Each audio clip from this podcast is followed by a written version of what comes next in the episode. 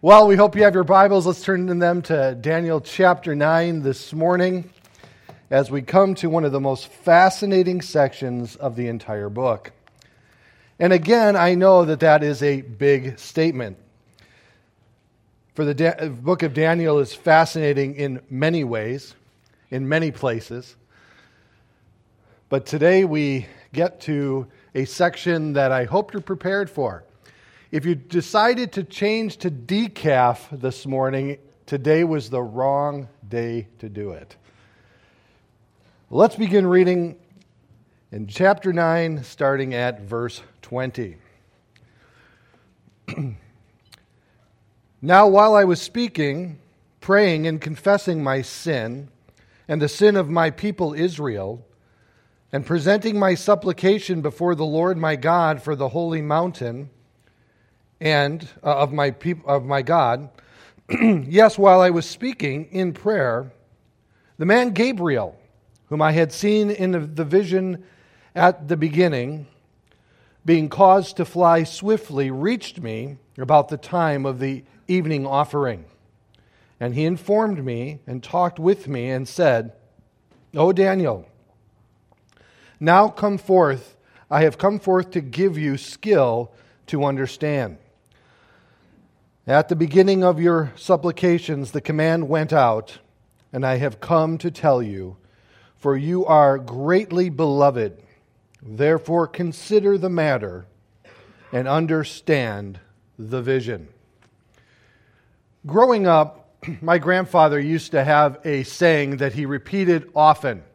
In fact, there was a time that I actually remember my grandfather uh, actually having one of those old uh, type of watches, pocket watches, you know, with the chain and so forth. And whenever he wanted to convince somebody of something's accuracy or scheduling, he always used to say, You could set your clock by it. And it was to reinforce the, the fact of the dependability and the idea that he could always count on something happening at a very specific time. The book of Daniel gives us a prophecy that you can set your clock by. In the first portion, the first 19 verses of chapter 9, Daniel was praying.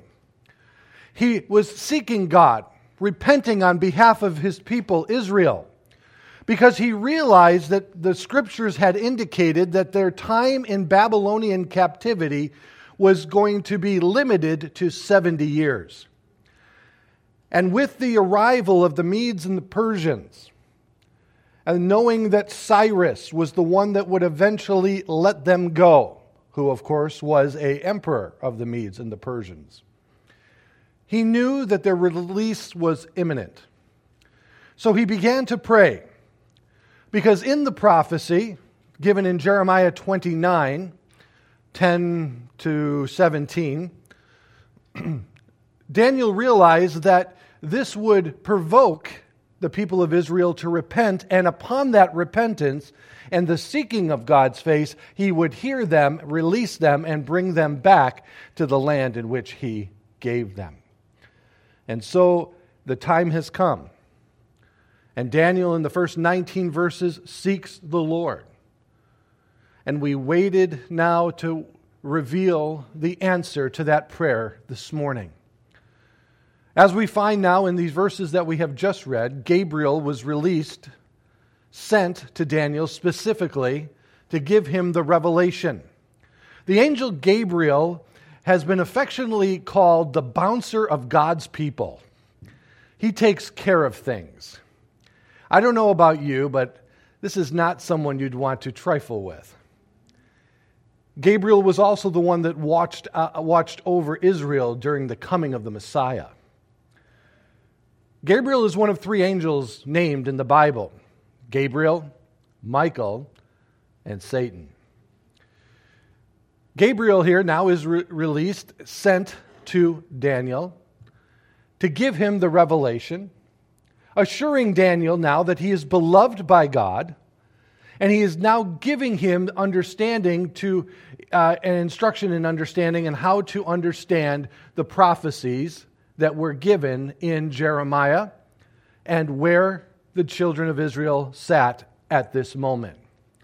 But in so doing, Gabriel opened up a brand new world to Daniel, a world that went far beyond just the simple release of the Israeli people back to the land in which God promised them, to a time where Messiah would come once and then come again.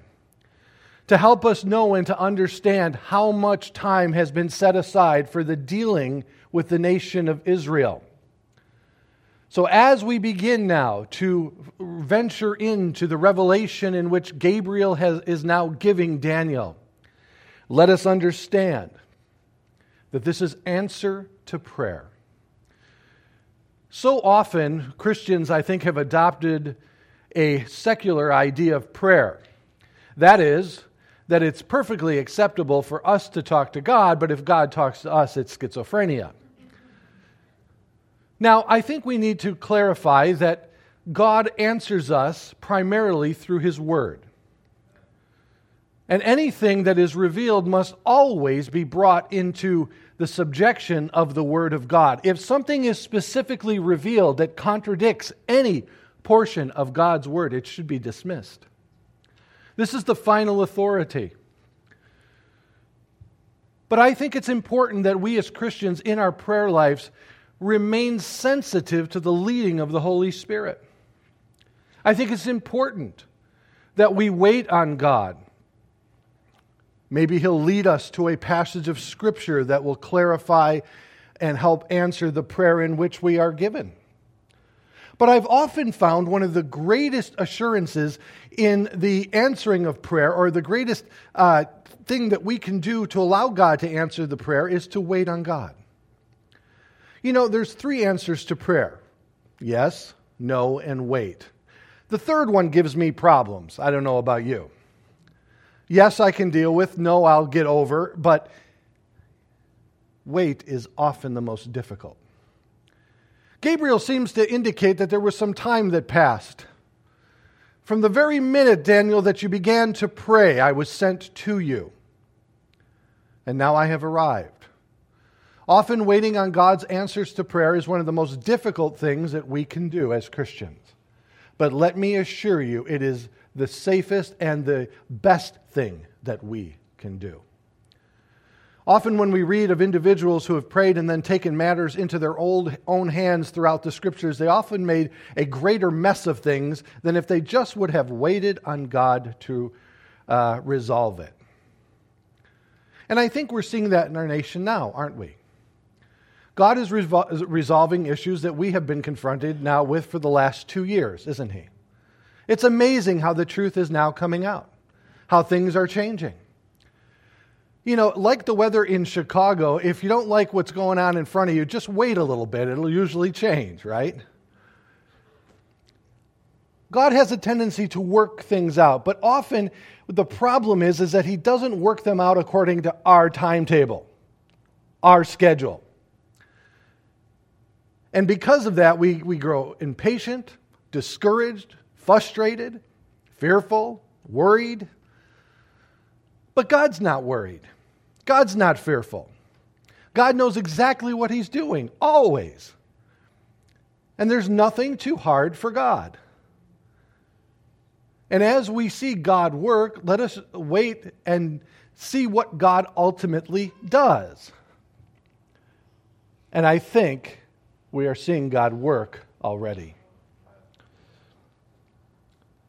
So, as we come now to verse 24, as Gabriel has been sent to Daniel, he now begins to give him understanding concerning the vision. Daniel, 70 weeks are determined for your people and for your holy city to finish the transgressions, to make an end of sins to make reconciliation for iniquity, to bring in everlasting righteousness, to seal up vision and prophecy, and to anoint the most holy. Now we have to read this passage as a Jewish person would read this passage. a period of time has been determined, meaning cut out or prescribed to the people. What is that period of time? The Hebrew words used here are shabu, shemim. I expect you to memorize that and impress all of your friends. It means 77, 77 periods of time. Now, let me say that again 77 periods of time. It's not specified what those periods of time are. In some cases, they could be days, so 77 periods of seven days, or it could be 77 year periods of time. Either one can be applied to this passage. But as we go on, we discover quickly, and from the very beginning, it has been interpreted as 77 year periods of time. Okay? Now, if you weren't so good in math, we've put calculators in front of every single one of your chairs. I'm kidding. People are already looking for them. Oh, good. I, I need that, you know. So 490 years have been prescribed, determined for your people. Now, this is vastly more than what Daniel prayed. He just thought that the 70 years were coming to an end and that his people were going to be released, which they will be. But Gabriel is revealing something much more to Daniel. Seven year periods of times times 70, 490 years total.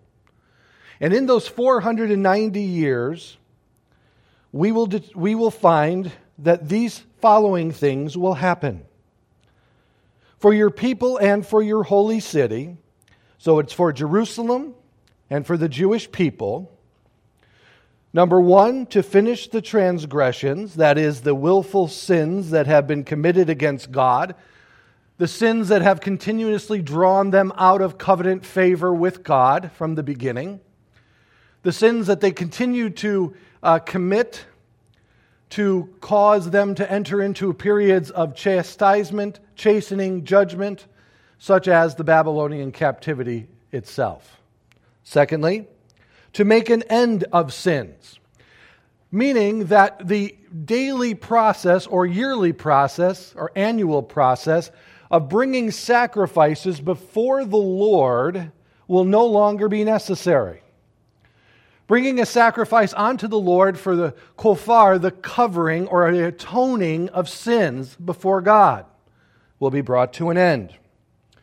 To make reconciliation for iniquity, bridging the gap once and for all between man, fallen man and holy God this, uh, this gap of iniquity, which is merely covered by the animal sacrifices given on behalf of the Jewish people, will now be taken care of once and for all. That bridge, I'm sorry, that gap bridged once and for all.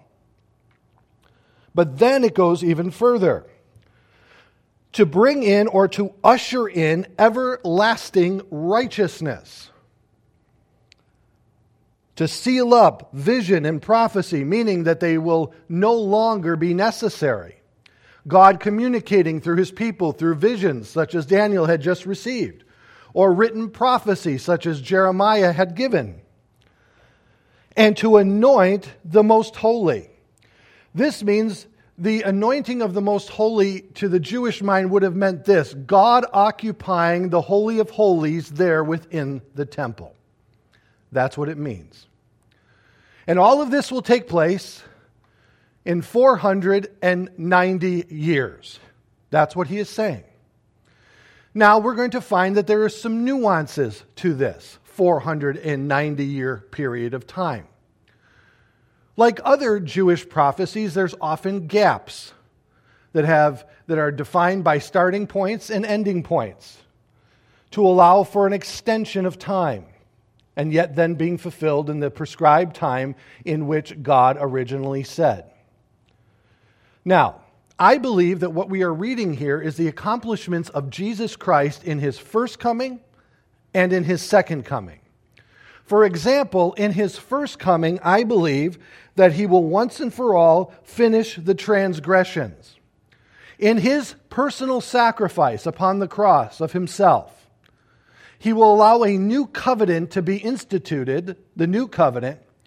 And in that new covenant that is perfectly kept by the finished work of Jesus Christ, the Jewish person, the individual in that covenant, is no longer subjected to the conditions of retaining that covenant promise as they were in the Old Testament. So, if an individual in the Old Testament was given the um, responsibility of observing all of the laws of God, God gave them the law, you obey the law, you are blessed, you disobey the law, you're cursed. Jesus Christ came in and he fulfilled that covenantal requirement, and now in him, all the promises of God are yes and amen because he has fulfilled it perfectly. We still have responsibility of Christian, as Christians, of course. But those responsibilities, I do not, uh, I do not believe weigh on the, uh, the salvation in which we are given by grace through Jesus Christ. Christ brought an end to transgressions. To make an end of sins. The requirement of the daily and annual sacrifices that needed to be made unto God were going to be brought to an end, which happened at the crucifixion of Jesus Christ. If you remember, the moment he was crucified, the veil in the Holy of Holies was t- torn from top to bottom, indicating that mediation between God and man has now been produced and given. And now we simply have to, uh, by grace and faith, accept that and interact with God through that mediation of Jesus Christ. His death on the cross, Hebrews outlines this for us beautifully in the New Testament, satisfied all of the sacrificial requirements of the Old Testament, bringing an end to sins. And in so doing, through the resurrection and the new life that Jesus Christ exampled for us, brought an end to iniquity and reconciled us back to God that we may have a relationship with God the Father through Jesus Christ. So those three have been fulfilled in the first coming of Jesus Christ. The next, though, I believe, will be fulfilled at his second coming, Revelation 19, to bring in, bring in everlasting righteousness. Well, we certainly don't have to look far to see that that has not yet occurred, do we? But will occur as we enter into the millennial kingdom, Revelation 20, and of course be solidified in the new heavens and new earth, Revelation 21 and 22. Next, to seal up or to bring to an end the, necessity of vision and prophecy. Well, we're not going to need vision and prophecy when we're there with Jesus, are we? Those things aren't going to be needed. Paul made the same uh, comment in, when he talked about those things being fulfilled at the coming of Christ in 1 Corinthians 13. And lastly, to anoint the most holy. When they built the temple in, in Jerusalem, the Shekinah glory fell upon the temple and it indicated that God was there with them in their sin and disobedience, that Shekinah glory was removed.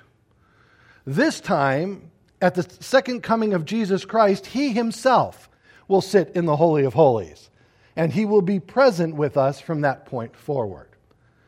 So these all will be fulfilled at the second coming of Jesus Christ in a 490 year period of time.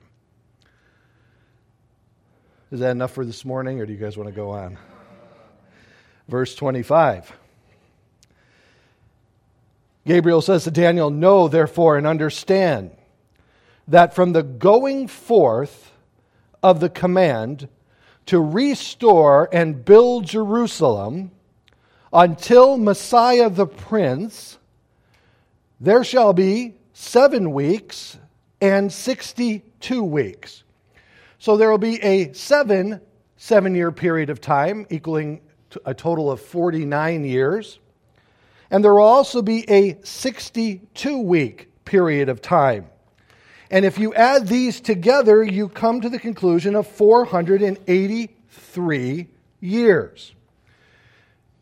These two periods of time are bookend by the going forth to restore and build the temple there in Jerusalem and the city of Jerusalem itself. And these 300, 483 years end with the coming of Messiah the Prince. Some of the new translations use words as anointed one, where the King James, Old King James, uses the word Messiah. The Hebrew word there is Mashiach, and it means Messiah.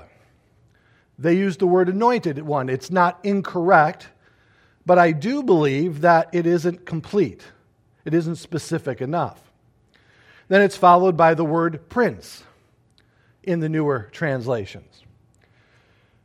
And it opens it up to other ideas concerning how this prophecy may be fulfilled. And because of time's sake today, we don't have time to venture into all of those, but there are other opinions concerning this prophecy. I after looking at him for 30 years, I personally do not believe that the other possible recommendations of fulfillment of this prophecy are accurate. I think they are weak in comparison to the one I am proposing this morning.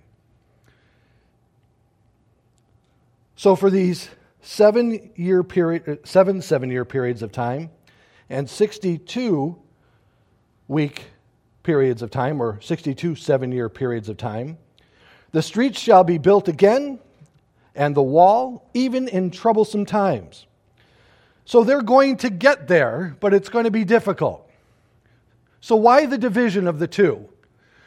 Well, most scholars believe that in the first 49 years, the, that 49 year indicated the rebuilding of the temple in Jerusalem. From the time this was given, or I should say, from the time that the uh, order was given to let the people go back and to rebuild their temple was 49 years.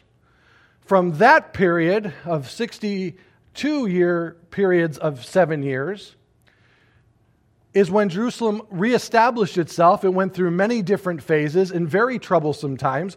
And of course, we know that by the time Messiah came, it was under Roman rule very difficult. They just a- exited the Maccabean War, and then the Romans came in, and, and you know how it goes from there.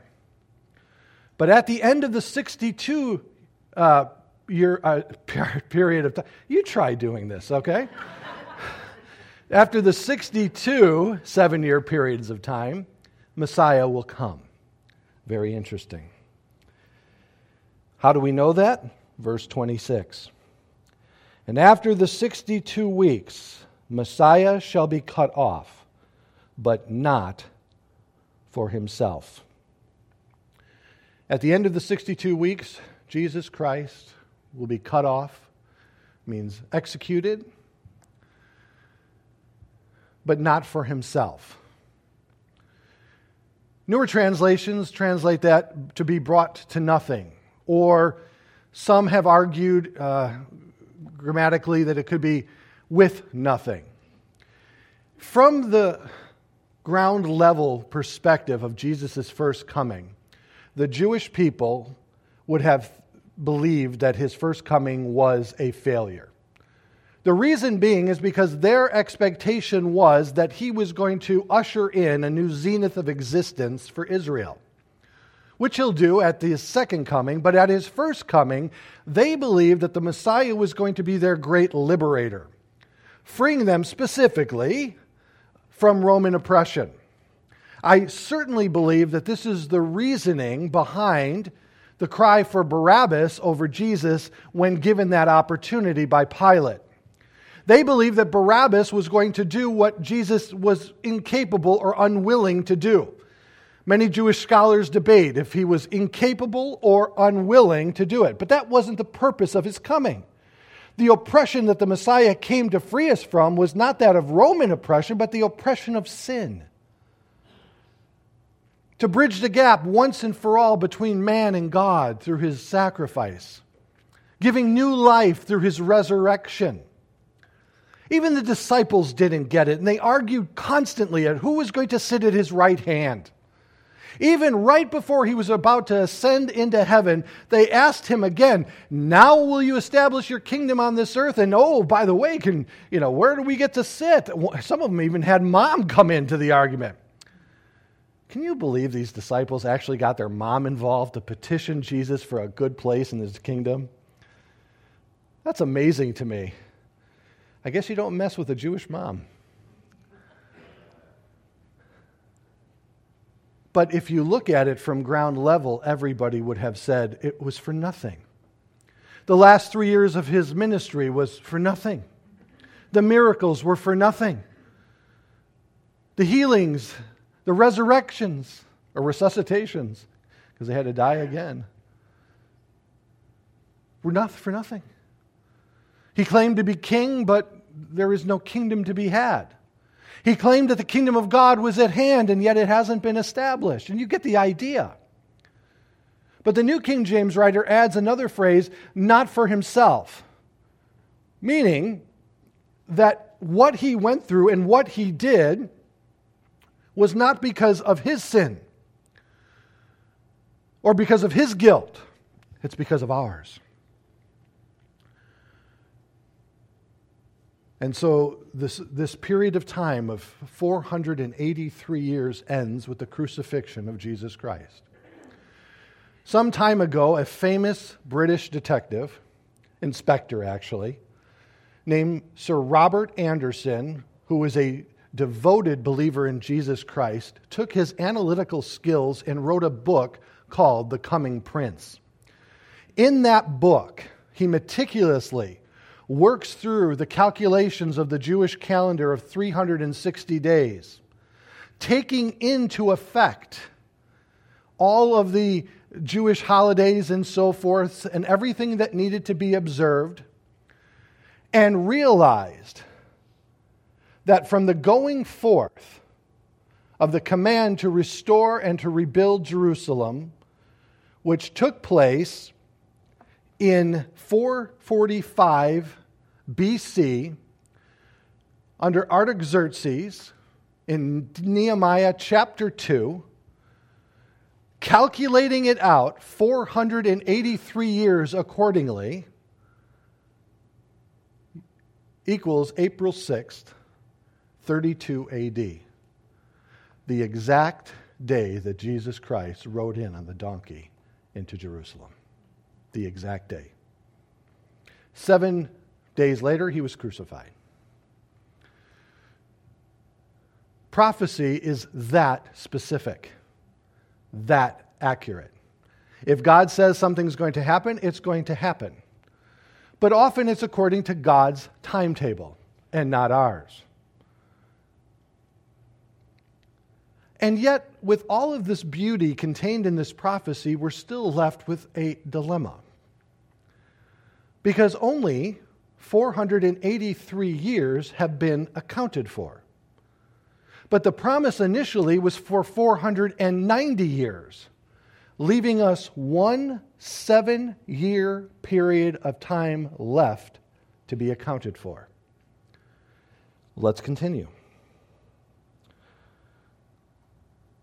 Verse 26 tells us that after Messiah is cut off, but not for himself, or brought to nothing, not for himself, and the people of the prince who is to come shall destroy the city and the sanctuary.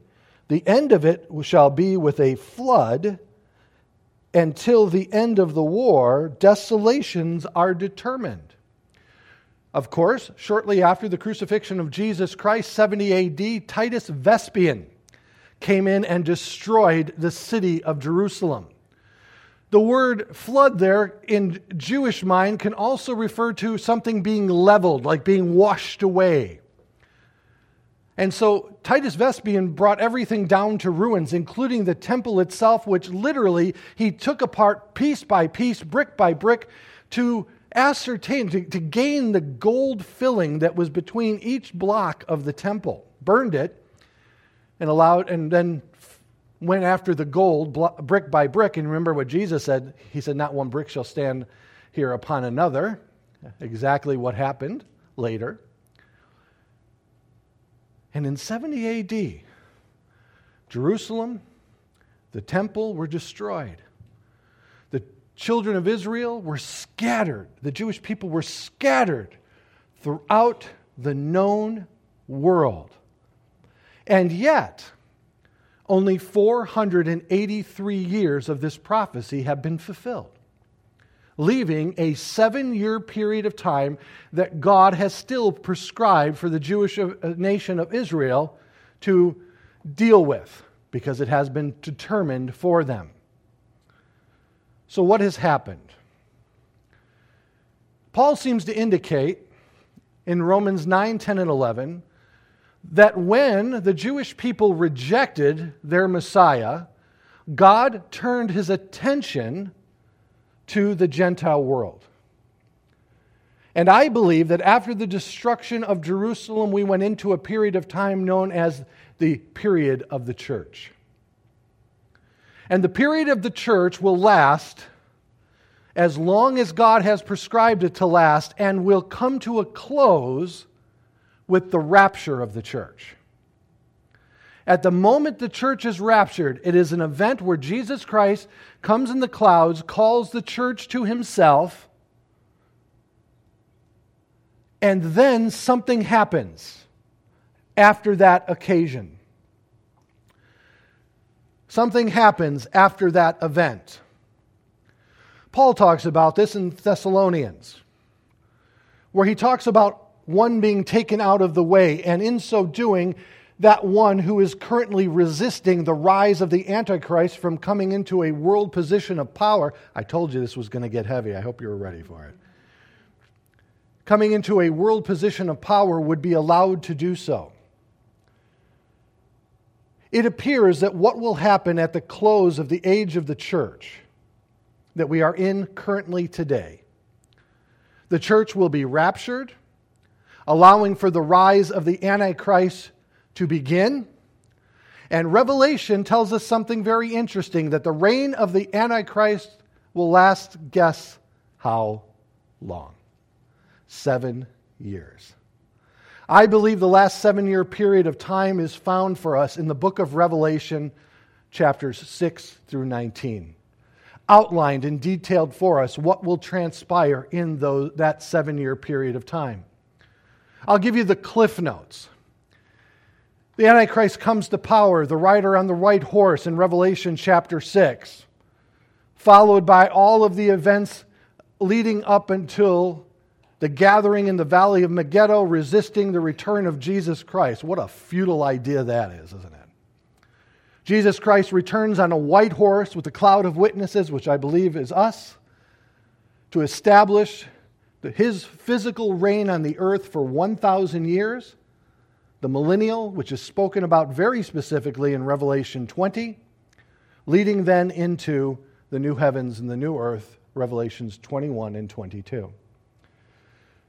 But during that seven year period of time, the Bible indicates that the Antichrist will come onto the scene as a peacemaker, a political figure one who appears to have answers to enigmas that have troubled the world for years.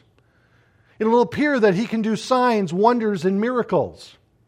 And he will gather a following to himself unlike any other before him. Then something happens. In the middle of that seven year period, time at the three and a half year mark, he will be mortally wounded. And he will appear to be mortally wounded and then arise again, appearing to be back from the dead.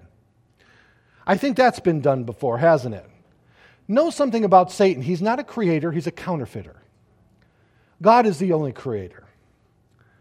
And in the creation that God has created, Satan often counterfeits that creation to draw people away from God. Revelation 13 tells us that at that time, the Antichrist will be filled with Satan himself and plunge the world into the last three and a half years of that seven year period, which is known as the Great Tribulation Period. A time that this world has never seen, and if Jesus himself were not to return, no flesh would be left. Horrific. So, as we are in the church age right now, I believe that the clock will start again on the prophecy of Daniel at the rapture of the church. When we're taken out, the Antichrist is allowed then to be revealed and come to power. And then he will wreak, havoc upon this world for seven years. In verse 27, we will know the beginning of this seven year period of time by a covenant that is made with who we believe is the Antichrist with the people of Israel. In verse 27, now let me state this. One of the greatest fulfillment of prophecies happened in, of course, 1947 when the, 48, when the Jewish people came back and were given back their land and they were regathered as a sovereign nation in the world. It's never happened before. Then in 67, they regained Jerusalem, which of course they've hung on to since, even through very difficult and trying experiences. Again, many will argue that they are there illegally. I would ask you to revisit history before drawing that conclusion. But to have all of this occurred, the nation of Israel had to be back in their land, and they are we know that a new temple will be built eventually. And we know that they've wanted to rebuild a temple for years and will do so eventually. But we also know verse 27. And then he, and they're talking about this one, the prince who is to come, one who is still yet to come f- further uh, in the future shall confirm a covenant, an agreement with many for one week. There's the last seven year period of time. It appears that the Antichrist will strike a deal with the nation of Israel. Some speculate that in that deal it will include the rebuilding of the temple there in Jerusalem. But notice, but in the middle of the week, he shall bring an end to sacrifice and offering and on the wings of abomination shall be one who makes desolate, even until the consummation which is determined is poured out on the desolate. What does all that mean? Last week we talked about the prophecy, or two weeks ago we talked about the prophecy of one coming called Antiochus Epiphanes, who came during the period of the Maccabees, and he desecrated the temple there in Jerusalem by resurrecting a statue of Zeus and, and offering a pig, which of course was a defiled animal, on the altar there in Jerusalem. And so we have the prophecy of Antiochus Epiphanes' arrival, a period that many had deemed to be the abomination of desolation, since it is indicated here as such. And then Jesus came and confused us all. In Matthew 24, he told the disciples that when you see the abomination of desolation, he says, then you know. Flee. But wait a minute, Jesus. Antiochus Epiphanes came 100 years earlier or so. Jesus says, uh, you know, Jesus is telling us that this event is still futuristic until you come to Revelation 13 and you realize, based on Paul's writing in Thessalonians, that in Revelation 13 it will be the Antichrist who enters into the rebuilt temple and demands to be worshiped as God, setting up an image of himself to be worshiped as God, defiling the temple, the great abomination of desolation will come at the hands of the Antichrist, who is still yet to come and will continue until the return of Jesus Christ in Revelation 19 At that moment, the Antichrist and the false prophet will be consumed by the Word of God. The prophecy of Daniel is a prophecy that you can set your clock by. It is fascinating, it is intriguing, and it is a further confirmation that the Bible is truly the Word of God. How close are we to the rapture? We don't know. It could happen at any moment, at any time. We don't know when God will close this chapter and begin the next. But this is what has been determined for God's people, Israel specifically. And when it begins to be poured out on this earth, the world will be plunged into a period of time like the world has never seen before. Everything we see happening in our world today is leading to this moment. Through the last two years, we have seen how the world has been conditioned and primed for the arrival of the Antichrist. Things that seemed theoretical or almost impossible and certainly improbable now have become a reality. We have never seen things forced upon society as we have in the last two years, haven't we? The Antichrist will demand that each person pledge allegiance to him through the receiving of a mark on their hand or on their forehead, and without it, they cannot buy or sell. If they choose not to receive it, they will be executed for their decision in doing so. I never thought that I would turn on the news and see people uh, kept from going into a grocery store because they don't have a vaccine passport. Did you ever see, think you'd see that? I never thought that our society would be so divided and pitted against one another. Did you ever think that, uh, think that unvaccinated people would become the scourge of society and, of course, everything was their fault? We see how politicians can pit people against one another, can turn and divide a society. The Antichrist will perfect this. Because not only will he demand to be respected and to be uh, revered as a world leader, he will at one point come and demand to be worshiped as God.